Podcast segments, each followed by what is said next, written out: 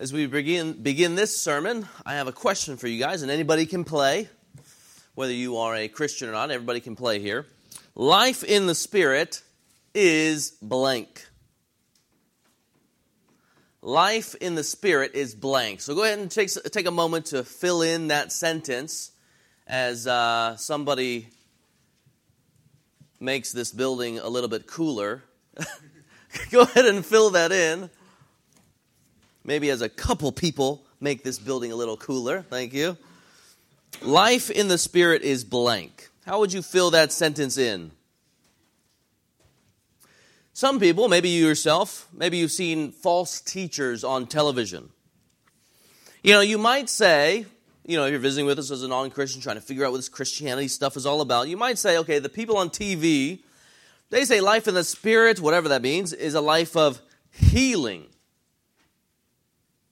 You might even say that they think life in the Spirit is a life of riches. Maybe some well meaning Christians might identify life in the Spirit of God as speaking in tongues, for those of you who might be Christians here. And maybe some others might say that life in the Spirit is a life getting lost in the music. To do whatever we want to do when we are worshiping in singing. With so many definitions of what life in the Spirit is, we are helped today to go to our passage, which is in Romans chapter 8. I invite you to turn there with me now. Romans chapter 8 can be found on page 944 if you're using one of those black Bibles there in front of you. 944.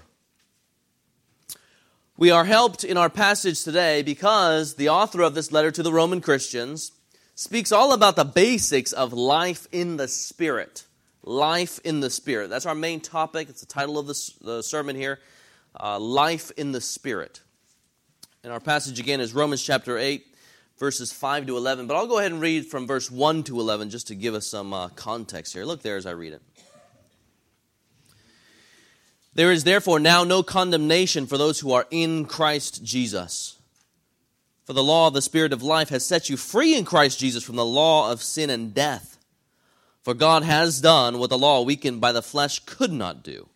By sending his own Son in the likeness of sinful flesh, and for sin, he condemned sin in the flesh, in order that the righteous requirement of the law might be fulfilled in us, who walk not according to the flesh, but according to the Spirit.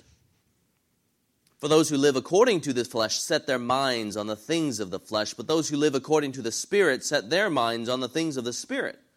For to set the mind on the flesh is death but to set the mind on the Spirit is life and peace. For the mind that is set on the flesh is hostile to God, for it does not submit to God's law. Indeed, it cannot. Those who are in the flesh cannot please God.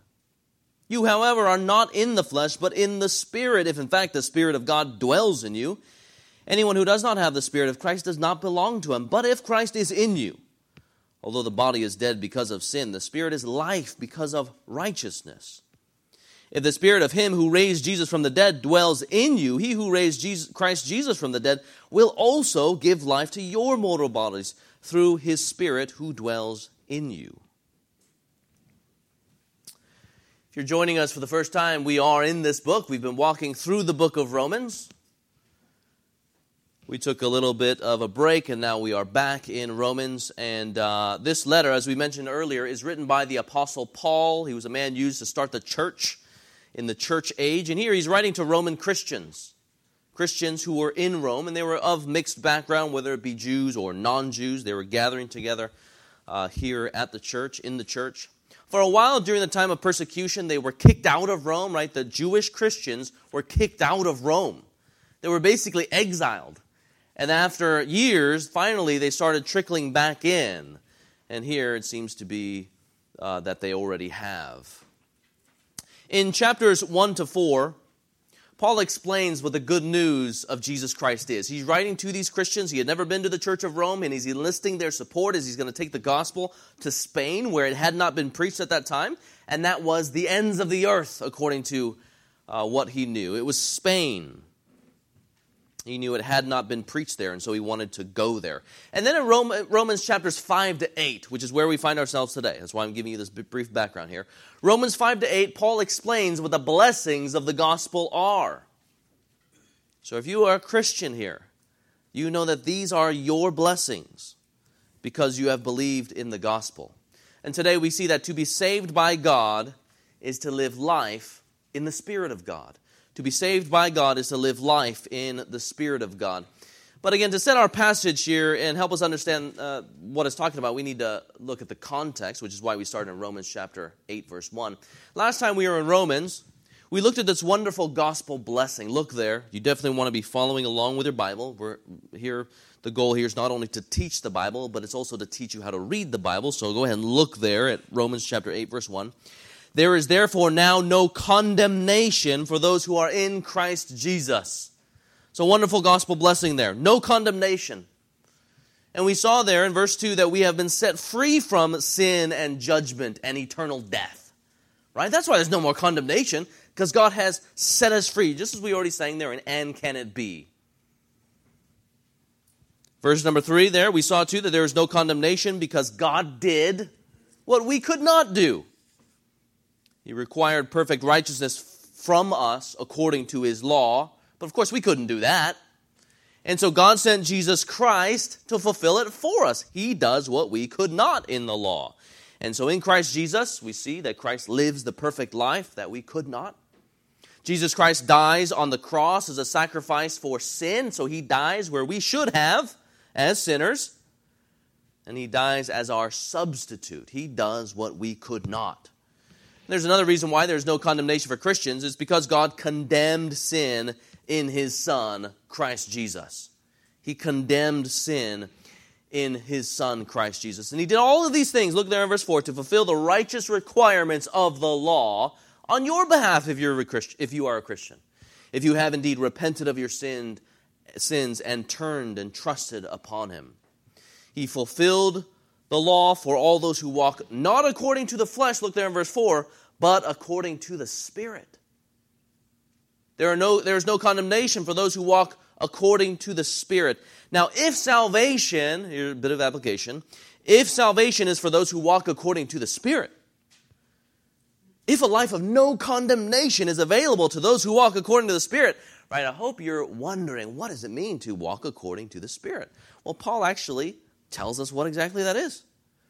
Because our passage says that those who have life with God, those who have life with God do not face judgment. We want to know what it means to walk according to the Spirit.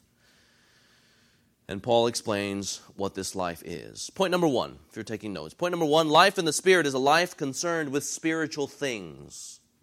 Life in the Spirit is a life concerned with spiritual things. Look there in verse 5. This, this begins our passage here. He's just continuing to explain what it is to walk according to the Spirit. For those who live according to the flesh set their minds on the things of the flesh, but those who live according to the Spirit set their minds on the things of the Spirit. Pretty simple. Life in the Spirit is a life concerned with spiritual things. Now let's be clear here. What I don't mean just to it, I don't mean that life in the spirit is just a life of spirituality. Like if I go out and worship the sun, that is spirituality and that pleases God. That's not what he's saying. Life in the spirit is a life concerned with the things of God. That's what spiritual things is here, that as, as I'm defining it. And the concept is simpler than one might assume. He's basically saying that if you have God's very spirit to dwell inside of you, then you're going to be concerned with the things of God. You're going to be concerned with the spiritual things. So, a basic example of this concept you know, some of you guys know that recently I went up to Portland uh, to plan for this conference uh, that some that me and others are putting together at Together for the Gospel. This conference in Louisville. Um, so I went up to Portland, and I don't know what you guys think of uh, of when you when you think of Portland, but when I think of Portland, pretty much the only thing I think of is Nike headquarters. Nike headquarters is in Portland. And having grown up trying to be like Mike, that is Michael Jordan, you know, I was excited to see the facility, to tour the facility. And some of you guys know who got us, uh, me and my friends in there. Um, a former member of this church married a Nike shoe engineer, a basketball shoe engineer. There's only two in all of Nike, by the way, for the basketball section. Jordan has his own brand. Nike has, uh, you know, these two. And and some of you guys know one of the shoe engineers. Anyways, he got us this tour into the facility, right? And we're going we're going on this tour, and they, the first room that they have us stop in you know, they're, they're, they're talking about sort of the mindset, the worldview of Nike. And they even use the word basically that says this is where the quote gospel of Nike began. They actually use the word gospel as they're displaying, you know, this artwork and the worldview of Nike. There's a whole Nike worldview up at Nike headquarters. And the employees, at least some of them, embrace it. The company wants the employees to embrace the Nike worldview and actually spread it. Life at Nike is concerned with Nike things. There is the Nike gospel, the best shoe company in the world. There is the Nike paraphernalia that our tour guides were wearing. We have the best, most advanced shoes in the world with the most advanced technology. I was even jokingly rebuked for wearing my Adidas shoes up there multiple times.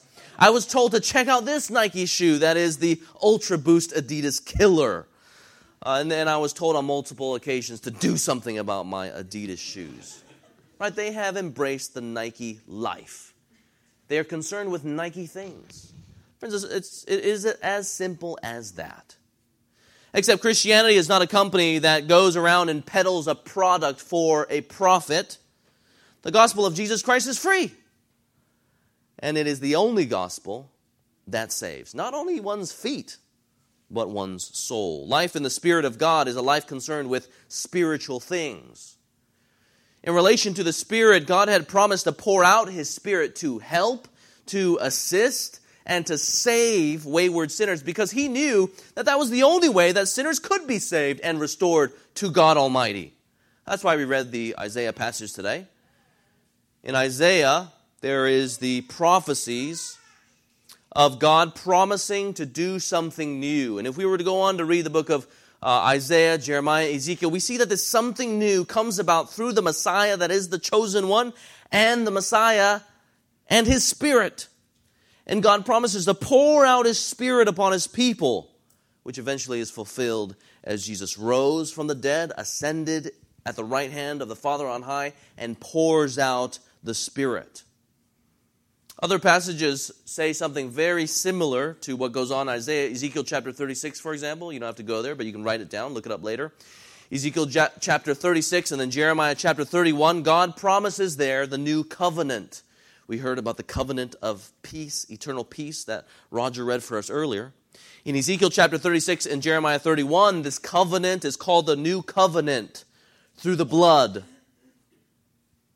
this new covenant happens as God pours out His Spirit upon His people and He causes us to obey His ways, to take out our stony hearts, and He gives us heart of flesh where we therefore walk in His ways. We love God, our desires are changed. And in so doing, He would rescue us and change all of our desires and even change all of our loves if you are His child. And so His people would eventually, right there, they're going to come to love the Holy God and all of His stuff everywhere that holiness can be found. We begin to love those things. Through the Messiah and the Spirit of God, God therefore brings about renewal and peace with Him and peace with one another. And friends, if you are a Christian here and you're looking around like, this has already taken place here in the church. No doubt we are not perfect, so we still struggle with sin. But because of the Spirit, because God has already brought about renewal, because of the new covenant fulfilled in the blood of Jesus Christ, as Jesus poured out His Spirit, we therefore are already renewed.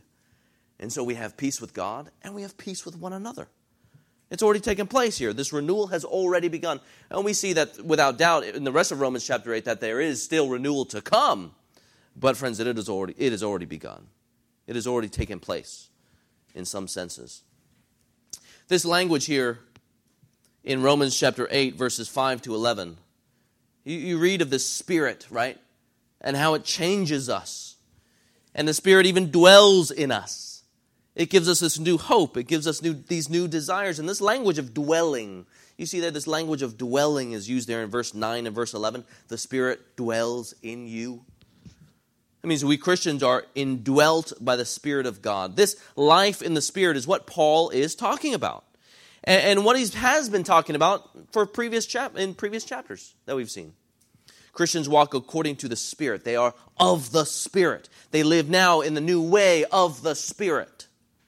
Life in the Spirit is concerned with spiritual things, as in the things of God. And all Christians, fundamentally, live in this life. All Christians live in this life. It's worth noting that some have interpreted this passage to say that here, what he, who he's talking about, uh, he's talking about really only the mature Christian believer. Only the mature Christian believer walks according to the Spirit. And those who live according to the flesh, they are the carnal Christians. So you have, as some people think, you have the carnal Christian, those still saved but really carnal, living in sin.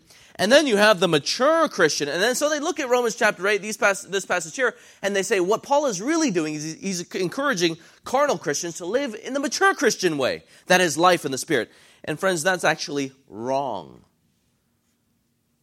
Why might they come to these conclusions and sort of promote this type of teaching of carnal Christianity? They look at verse 5 and they say there, for those who live according to the flesh, read carnal Christian, less mature Christian, set their minds on the things of the flesh but those who live according to the Spirit, think mature Christian, they set their minds on the things of the Spirit. Right? So the carnal Christian, they are fleshly. The mature Christian, they are more spiritual. But again, that's not what he's talking about. That is wrong. As Christians, no doubt we still battle with the flesh. We see that in Scripture. But in this context, those who are of the flesh, those who live according to the flesh, they are non Christians. To live according to the flesh is to live as a slave to sin. 620. In that environment, 621, it's where sin exercises its powers over an individual and it leads to bearing fruit unto death as a non Christian. Chapter 5, right? We're just reviewing here what Paul's saying, and, and, it's just reflected in chapter 8. Chapter 5, living according to the flesh is to be in Adam. The reason why he says they're in Adam, it's because we walk in the same ways as Adam walked, as the one who first sinned against God in terms of human. It is the non Christian who does not have the Spirit. That's the contrast going on here. And we see this contrast going back. I mean, even if you were to go home later on today and just read through chapter 8, uh, sorry, chapter 7, chapter 8, you see this life in the flesh versus life in the Spirit. Life in the flesh, life in the Spirit. So, what he's contrasting here is the non Christian life in the flesh and the Christian life in the spirit. To be a Christian is to no longer be a slave to sin, but instead we are willing slaves to God. That's what he said in Romans chapter 6. We are ruled not by our old self. Why is that? Because it was past tense crucified with Christ. Romans 6 6. To be a Christian is to no longer live in Adam, but to have Christ as our trailblazer. We are now in Christ if you are a genuine Christian, no matter what you struggle with. You are in Christ, not in Adam. So, conclusion here if you are a Christian and you've truly repented of your sins and trusted in Christ for salvation, you are someone who submits your whole entire life and aims to do that to Jesus Christ, then you, friends, as it says in chapter 7, verse 6, you serve in the new way of the Spirit. Again, we still wrestle with sin. Paul says elsewhere that we need to keep in step with the Spirit. He says that in Galatians. But every Christian is, by definition, according to our being, of the Spirit. We walk according to the Spirit. So know that what Paul contrasts here is the non Christian and the Christian, not the carnal Christian and the mature Christian. Once again, all Christians by nature serve the new way of the Spirit because we have the Spirit dwelling in us. So, going back to our main point here life in the Spirit is a life concerned with the things of God. Life in the Spirit is a life concerned with the things of God. Speaking of Nike, I got like this ridiculous Gatorade bottle. Let me take a water break.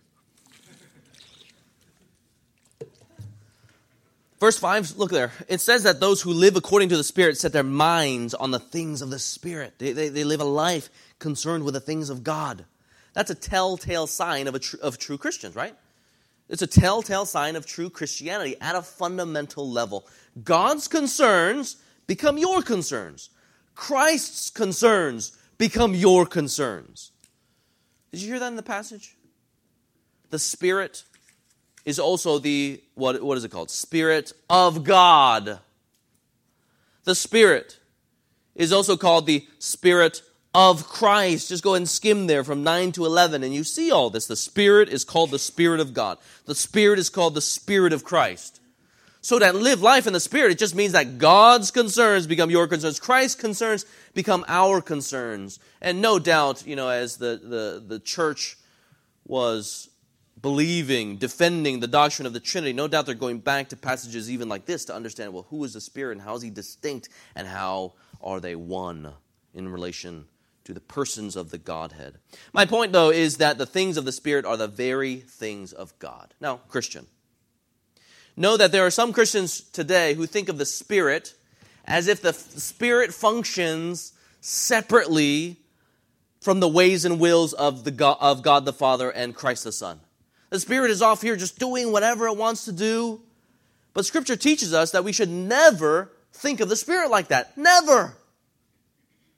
We see that not only in the language, right? The Spirit is the Spirit of God, the Spirit is the Spirit of Christ, but even in redemptive history, you see here that we should always think of the Spirit of God in connection with the Father and connection with the Son. So, according to John, right? The Gospel of John, you read, John, read if you were to read John 14, 15, 16, 17, it is the God the Father and Christ the Son who sends out the Spirit to initiate the church age. The Spirit is sent out by God the Father, Christ the Son. Christ and the Father sends out the Spirit, well, to do what? It is to gather the church in John 16, it is to lead the church into the words of Christ specifically. It is to empower Christ's church with the gifts of Christ. We see that in the book of Ephesians. We see too that the Spirit is sent out in order to build the church up with the gifts of Christ and to see the gospel go forward to the ends of the earth. It is to see the sinners convicted of their sin and saved. And also in John 16, all to the glory of God and Christ. So when you think about the Spirit, never disconnect the Spirit from the Father and the Son, but you see them together. They work in unison, they have the same will, they act with the same goal in redemptive history. So, so going back to the intro, right? Think back to the intro. What is life in the Spirit like? Friends, to reduce the Spirit or to reduce life in the Spirit to what do you believe about the miraculous gifts of the Spirit? It shouldn't be done. At least to reduce it. It is a good question to think about, a good thing, that good topic to investigate according to Scripture, but you never want to reduce it to only that. I used to ask, right? I used to ask, was the singing in the Spirit? Meaning, did I have freedom? Did the church culture give freedom for me to do whatever I wanted? Even if I wanted to cartwheel down the aisle. Was there freedom to do that? And that was life in the Spirit. But, but friends, after I go, after you know, I became um, just a better student of the Bible. I realized actually that my concern, you know, in terms in relation to this freedom to do whatever I wanted as we sing, that's actually not a concern that the authors of Scripture have. Freedom, spontaneity in worship is not a concern that the New Testament has, actually. Life in the Spirit is something so much more Godward. So, to reduce it down to freedom or what one desires to do in worship, as in singing, I mean, we just can't do that. And, and, and you know, as, and, as kind of a, an aside, but still related, you know, I used, to, I used to do this, right? But you see how much of an error that is? Right? If I'm going to identify freedom to do what I personally want to in worship as life in the Spirit, or as the ultimate thing is life in the Spirit, I mean, you, how do you even take that and just sort of apply it across the world? Like our persecuted Christians who are meeting in their houses right now or yesterday or tomorrow, right? And being watched by the government who have to whisper and hum. Are they not living life in the Spirit? Of course they're living life in the Spirit. Their worship is still worship in the Spirit. And then you just think about across the ages in, in the different ways in which Christians have worshiped, even just take the last 2,000 years. You know, if we're going to sing a chant and mean it with our hearts, and just repeat it over and over and over again in the truths of the Bible, is that not life in the Spirit? Or if I read a prayer and it's written out word for word, as I often do, not all of my prayers, like my, my pastoral prayer was not, but if I read a prayer of praise and everything is written out word for word, is that not life in the Spirit? Oh, certainly it's life in the Spirit because when I read the Bible to you, right, we can still learn because it is Spirit inspired. And if I'm just going to read it to you for encouragement, that is in the Spirit. So we don't want to reduce life in the Spirit to such things like what do you believe about the way a church does worship? Or what do you believe about the miraculous gifts of the Spirit? Again, I'm not saying that those are unimportant questions to answer. Those are. Those are important questions to answer. After all, let's say the gifts of the Spirit are given to accomplish God's plan of salvation history. Right? So we want to answer we want to ask those questions. We want to answer those questions. So they are not unimportant questions or topics, but those issues are actually not the issues Paul addresses here in Romans chapter 8. I think that's instructive. To live life according to the Spirit means that there has been a fundamental change in our beings that has been brought about by the very Spirit of God, God's Spirit, Christ's Spirit, such that we, you Christian, have been made right with God and now are living for His glory. You have been brought into Christ's kingdom where we honor God. You know that based on Romans chapter 1, chapter 2, we formerly did not. But now God's things have become our things. We honor God. We give thanks to God. We are wed to Christ, as it says in the book of Romans. We seek to know Him. We seek to love Him. We have peace with Him. And we're supposed to go back to His throne of grace to get more and more grace. Romans also says. We are to spread the gospel to the ends of the earth where we want to see other people come to know Jesus Christ and enjoy this same reconciliation, restoration, justification, and rightness with God. God's things, His mission becomes ours. His purposes become ours. His will becomes our ours. God forbid that living in the Spirit would be reduced down to doing what I want to do when the church sings. It's about God's concerns becoming your concerns. Now, friends, if God's concerns are increasingly becoming your concerns, that is a sign that you are a Christian, that you are of the Spirit. Now, if you don't find your things aligning with God's things, right? If you don't find a spark for the things of God, you don't care to know Him. You have no desire for Him and His Word. You have no desire to submit yourself to Him. You don't desire to be holy as He is holy. You don't desire your friends and your neighbors to come to know Christ. These are signs that you are not of the Spirit. You could be, even though you claim to know Christ, you could be like those in Jesus' time who claimed God but who did not really know God. You know what Jesus says to those folks? He says to them in Matthew 7, verse 21 not everyone who says to me, Lord, Lord, will enter the kingdom of heaven, but the one who does the will of my Father who is in heaven. Interesting here, he's talking about doing the will of the Father. The emphasis isn't necessarily doing the will, right? Although that is important. The emphasis is I'm going to make God's will my will. God's will, his concerns, have actually become my concerns such that I actually want to do them. And so works is a reflection of true faith.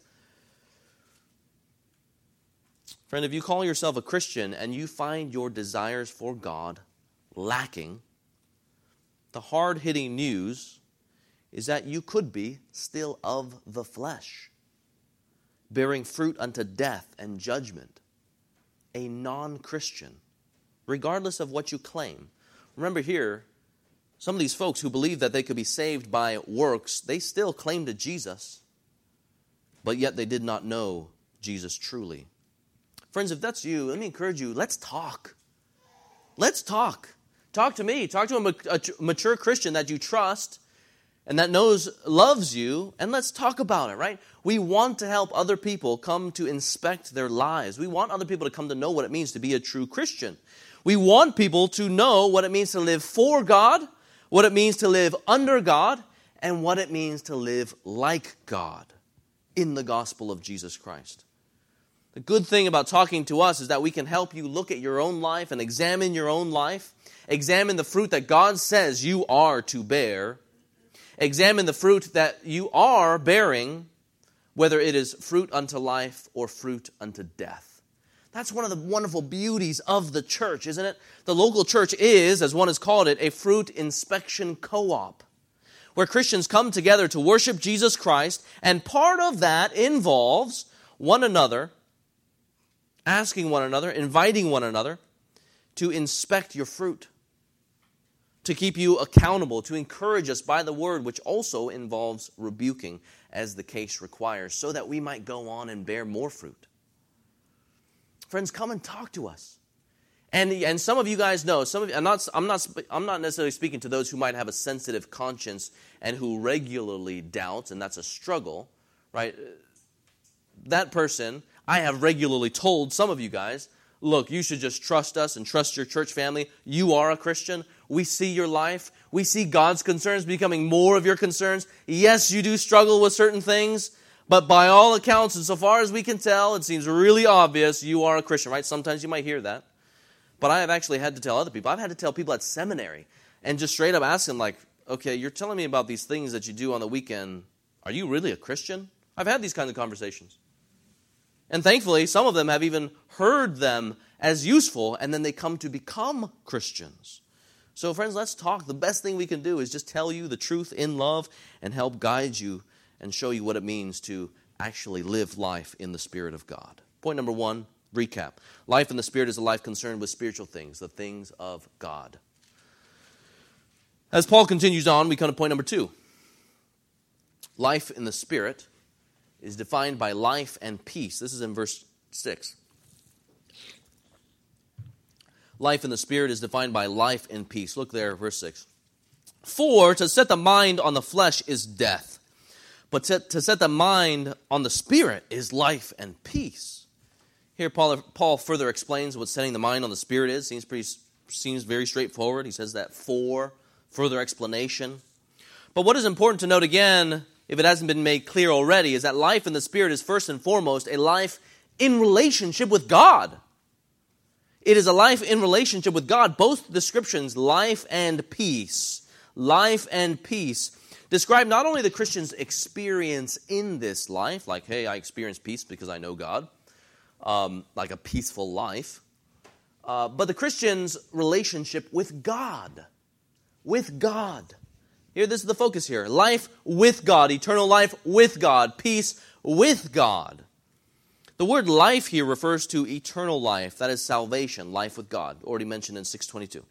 And then look at Romans chapter 5 verse 1. Paul says to Christians, "Since we have been justified, that is declared righteous by faith, we have peace with God through our Lord Jesus Christ. There you see what affects our peace. It is righteous standing in what Christ has accomplished, being righteous in Christ. So, again, relationship with God through Jesus Christ. It is that that brings eternal life and peace or reconciliation with God Himself. This is just review, right? It's Just the heart of the gospel. We had sinned, we had rebelled against God. God, in His loving kindness, reaches out to rebellious sinners, offering us a way back to Him. Even though we deserve judgment, eventually hell, he says, Hey, I want to help you. And so he extends his hand in his Son, his eternal Son. Jesus Christ takes on flesh, lives a perfect life of righteousness, dies on the cross in unrighteous sinner's death, so that all those who turn to him would be declared righteous in him. They would be justified. Just as there are reasons for why life in the Spirit is life and peace, so there are reasons why life in the flesh is one of death. Look there in verse 7. Again, look there at your Bible. This is how we understand, this is how we grow. It's because life in the flesh is a life against God. He says there, for the mind that is set on the flesh is hostile to God. It does not submit to God's law or basically rule there. It does not submit. Now, if you're visiting with us, right, you know yourself not to be a Christian, maybe you're exploring Christianity, I recognize that that does not necessarily sound nice. The Bible says that you, you do not do something, right? Any, anytime someone tells me I do not do something as a rebuke, you know, it's kind of, it feels almost like unkind. But, friends, this is what the Bible says. The best thing, once again, that we can do is try and convey the truth in love. But this idea of hostility makes sense, doesn't it, if you think about it? if there is only one God, if there is only one Lord, if there is only one King and only one Creator, to insist that there are others beside Him, or to reject Him, or to strive to define a universe where He is not. How, how else do you define that but by hostility or being at a state of enmity against God? Imagine for a second if the people you created Right? Just try and place yourself in the creator's position. Imagine for a second if the people that you created X'd you out of your universe. That's a rejection of you, no matter whether your creation acknowledges it or not. It is a rejection of you. So you see the offense? Since the fall of man, God's created people have been trying so hard to envision, to conceptualize, to, con- to theorize of a universe where the Creator is not. And what makes it all the worse is that man X's out God as he looks at the very things that God extends as an invitation to behold his glory. That's what makes it all the worse, right? God invites man to behold him in his very creation. As the creation goes to the ends of the earth, displays his glory, God invites man to look, to even study, to even theorize, but then to be amazed and to give God glory. But sinful man whose heart does not honor God or give thanks to him, Paul says in the book of Romans, indeed he looks Indeed, this man studies. Indeed, this man theorizes about God's creation. Maybe even black holes. How they might operate, perhaps. The universe, the physics that upholds it, even. Or, or maybe we look at the human body, right? Think about scientific, right? Looking at the human body. We, we are amazed maybe at its processes, and so we look, we study, we theorize.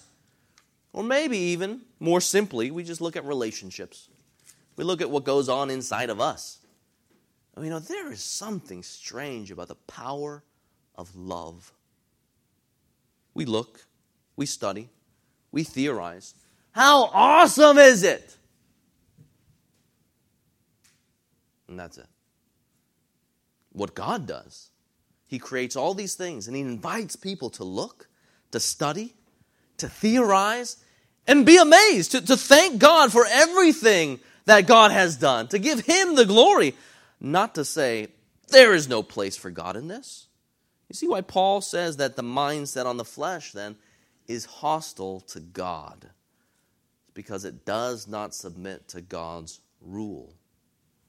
But, friends, Paul goes on, and even more offensively, perhaps, he says not only does it not submit to God, he says it cannot submit to God.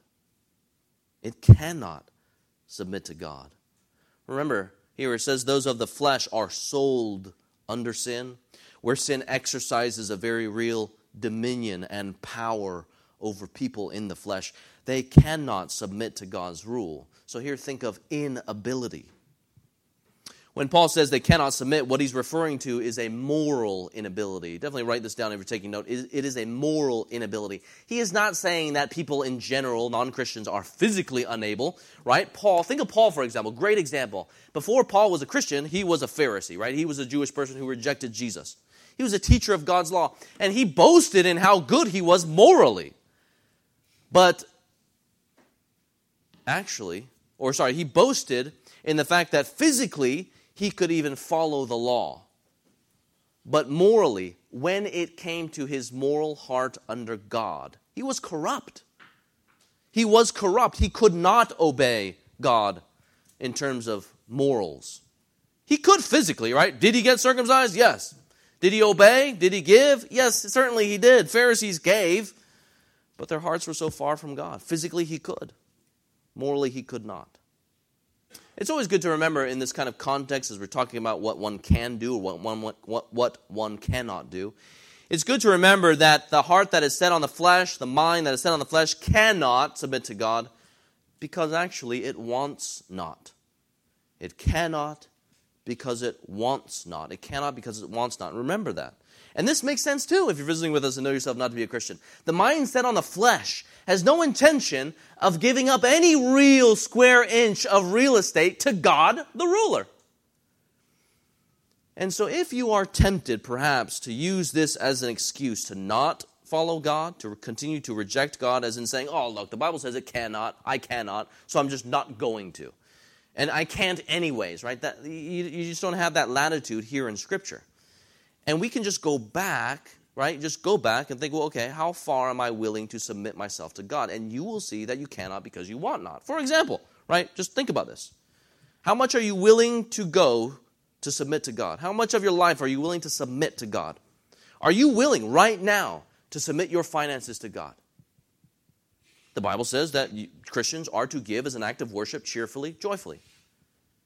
Are you willing to give up some of that, even if that means reducing your standard of living? So it's what God calls of us. It's a whole lot of other things, but I'm using that as an example. Now, how about this? If you're visiting, you know, non-Christian, how about your sex life? Are you willing to give up an inch of your sex life and sexuality to God the King, who says, yes, sex inside of marriage is a great and wonderful thing. Go ahead and enjoy it. But sex outside of marriage is sin. Are you ready to give, ready to give that up freely, wholeheartedly? How about this? Are you ready to give up what you do on Saturday night as maybe you pursue pleasure, drunkenness? Are you willing to give up your friends that you might go and do those things with? Right? If you know your heart well enough, you know your heart wanting to pull back some of that real estate that Christ demands of his followers. We could go on here. How about this? If you're considering being a Christian, God says that we are not to do anything that causes another brother or sister to stumble because what we are, to aim for is one another's security in Jesus Christ. Right? So let's just talk about, uh, yeah, you can think about any, any, number of things that people might think like, okay, here's an example. Um, before, I used to think, uh, I was very much into fixing up cars um, in kind of a ghetto ghetto way, not really fixing up, just making it look like it goes faster, making it louder, you know, stuff like that. And um, and uh, unfortunately, what I associated with those things was speeding tickets, and I had gotten ten of them uh, in the course of I, I, don't even know how many years, but uh, and I even got my license revoked for a period of time, suspended. Um, and then not only did I associate it with tickets and stuff like that, I also associated it with hanging out late. I associated it with my non Christian friends. I associated with, with other illegal activity that they were involved in. Um, right? So then when I started growing as a Christian, it was hard for me to look at that kind of lifestyle as in, you know, uh, uh, the, car, the, car modif- the car modifiers, that kind of life, as not sinful. Now, as I looked over at that life, was it wrong for me to judge them? Yes, it was wrong. Is it possible to love fixing up cars and still love Jesus? Yes, it is. But in that moment, as a young Christian, it was hard for me to understand that. But the Bible says that, look, if you are doing something that even causes your brother or sister to stumble, God says, give it up, right? Am I willing, are you willing to give up some of that real estate, your freedoms, to see other people secure in Christ? To see, to see other people not worried about, about what is sin or not sin? This is a real demand upon us. Are you willing to forgive as Christ forgives, even as you harbor that bitterness? Are you willing to let your hopes and your longings be changed? Are you willing to change what you wear? You know, let's say if you are a man and you know that perhaps women are attracted to certain something, or if you're a woman and you know that men are attracted to a certain something, are you willing to give that up so even men and women can come gather here together and not be distracted so that we can worship Jesus? Are you willing to give up all of that real estate for Christ? This is just making God's concerns our concerns. The conclusion there in verse 8 Those who are in the flesh cannot please God. And friends, that is why it leads to death and judgment.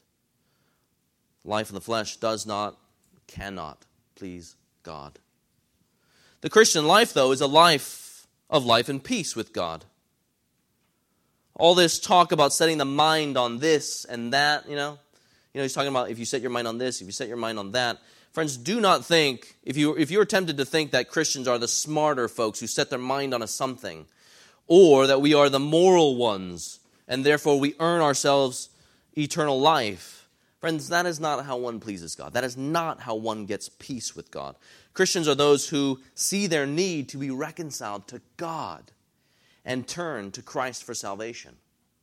Peace with Christ doesn't come through the power of the intellect or moral superiority. That is not possible. So if you hear that does not submit to God, cannot submit to God, don't think, oh, you Christians are saying that if we just think well enough or act well enough, that therefore we have peace with God. No, that's not. That's not what we're saying. Actually, all of Romans is just saying we need, we need God to save us from ourselves. And so Christians are those who have peace with God because we see our need to be saved and we turn to Jesus Christ. If you are a rebel at heart, right? I'm sure you get this. If you are a rebel at heart against your parents who want your heart, you don't get peace with them by getting straight A's or getting the right job or even giving them money. Friends, you need to be reconciled to God in heart. Christians are, are those who see first their need for salvation and reconciliation to God, the Creator, and those who turn to Christ for forgiveness that God so freely offers in His Son. That's the only thing that can remove this hostility between man and God. This is the beauty of the grace that's found in the gospel. Look over to chapter 5, verses 8 and 9. Romans chapter 5, verses 8 and 9. This is just kind of like a repeat, a wonderful summary of the gospel. He says there, God shows his love for us in that while we were still sinners, while we were still hostile to God, Christ died for us. He goes on, since therefore we have now been justified, that is declared righteous, even though we are unrighteous. Even, he says, therefore we have now been justified by his blood. How much more shall we be saved by him from the wrath of God? That's life and peace with God. Even though we are enemies with God, hostile to God, while we were sinners, Christ died for us. Friends, Paul doesn't bring all of this stuff about can't do, can't please God, doesn't please God to make you feel bad about yourself in and of yourself. He brings this up so that once again we might see our absolute need to be saved by the Spirit of God, our sovereign God. We might see our need to be given new hearts by His Spirit, new hearts that are made alive to the things of God, which are the very best things. Friends, if you realize this eternal life and reconciliation, this peace, friends, if you realize these things, this all can be yours life and peace with God if you turn from your sins and believe on Him for salvation. Friends, give back to Him the primary position that He alone deserves in your life. He alone is worthy of all glory and honor and thanks. And though you have crossed Him, Though you have crossed him out of your life for so long, know that in Christ, God invites you to life with him nevertheless. If you would only turn from your sins and believe on him for salvation, you will be justified, forgiven of your sin, adopted into his family where you enjoy all of the blessings that God has to give eternal, heavenly blessings. If you have any questions of what compelled us as Christians to turn from our sins and to trust in Christ, let me encourage you to talk to us, right? You should be in, interested. I hope you're interested in finding out what exactly made us turn from our sins and believe on Jesus Christ. Talk to us. Point number one life in the Spirit is a life concerned with spiritual things. Point number two life in the Spirit is life in peace. Point number three life in the Spirit is a life belonging to God. Life in the Spirit is a life of belonging to God. Look there in verses 9 to 11. He says, You, however, are not in the flesh, but in the Spirit, if in fact the Spirit of God dwells in you. Anyone who does not have the Spirit of Christ does not belong to him.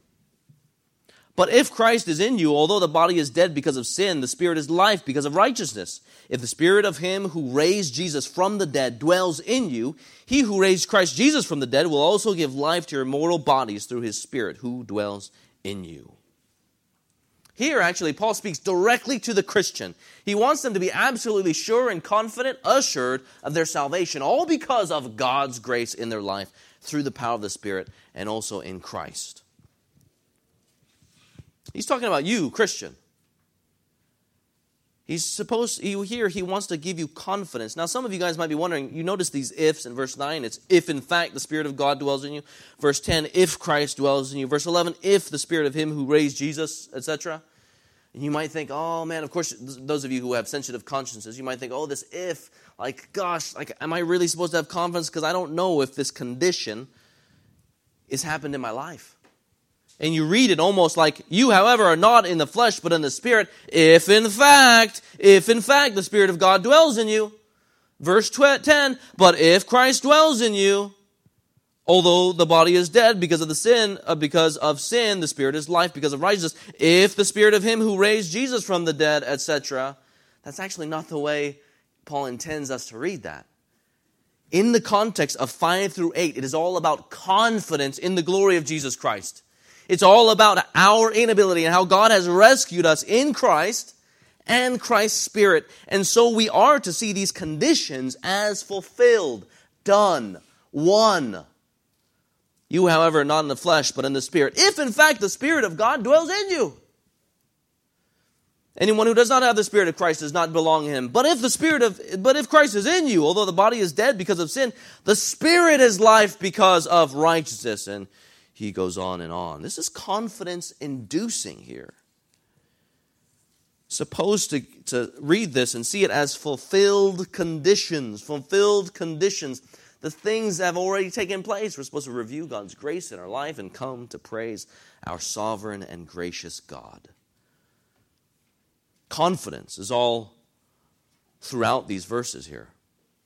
Confidence that comes in being a Christian who, by definition, is indwelt by the Spirit of God. Here in these verses, he speaks about being indwelt by the Spirit of God in different ways, and the aim, once again, is confidence. First, ways in which we find confidence. First, first, because Christians belong to God. Christians belong to God. You hear that in the language there in verse 9. Anyone who does not have the Spirit of Christ does not belong to him. Why, is that, why should that produce confidence in you, Christian? Being indwelt by the Spirit of God, belonging to Christ, because you either belong to the Spirit or you belong to the realm of sin and death.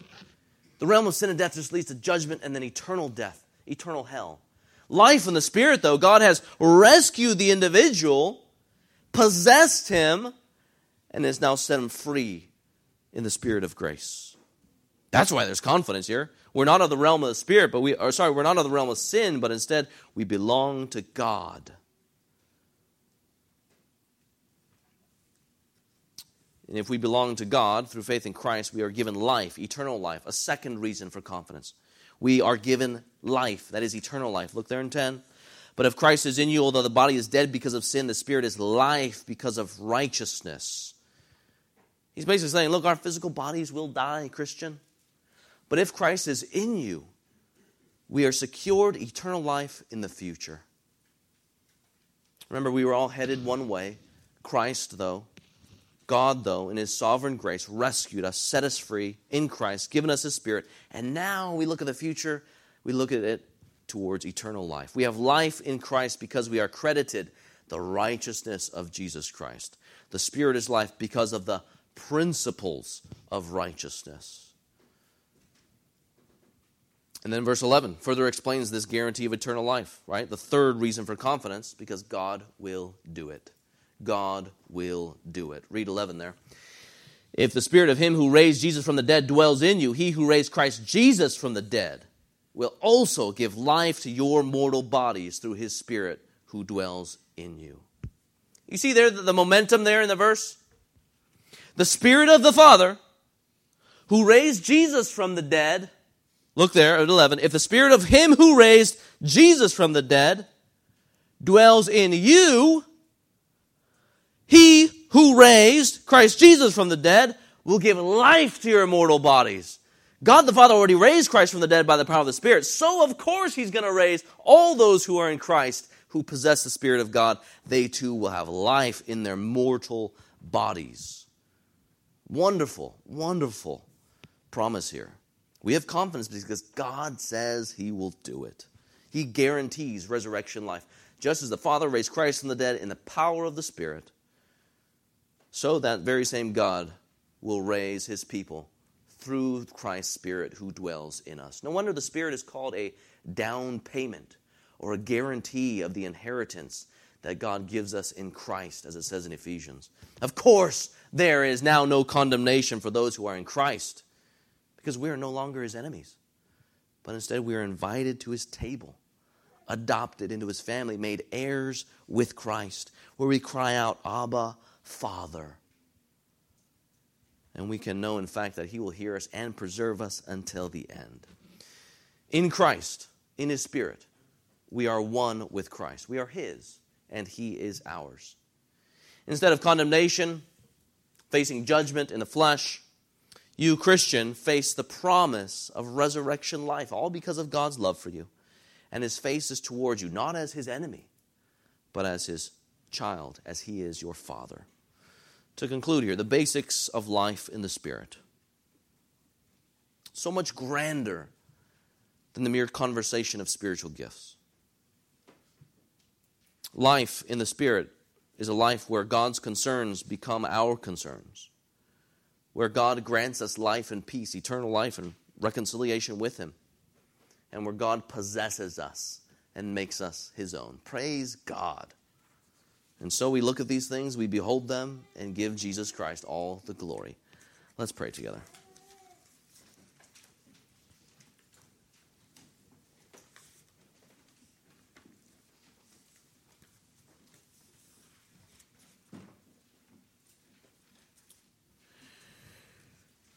Our Father in heaven, Lord, we thank you for your kindness in giving us the Spirit of Christ, your very own Spirit, that has changed our hearts, written the law upon them, even changed our desires.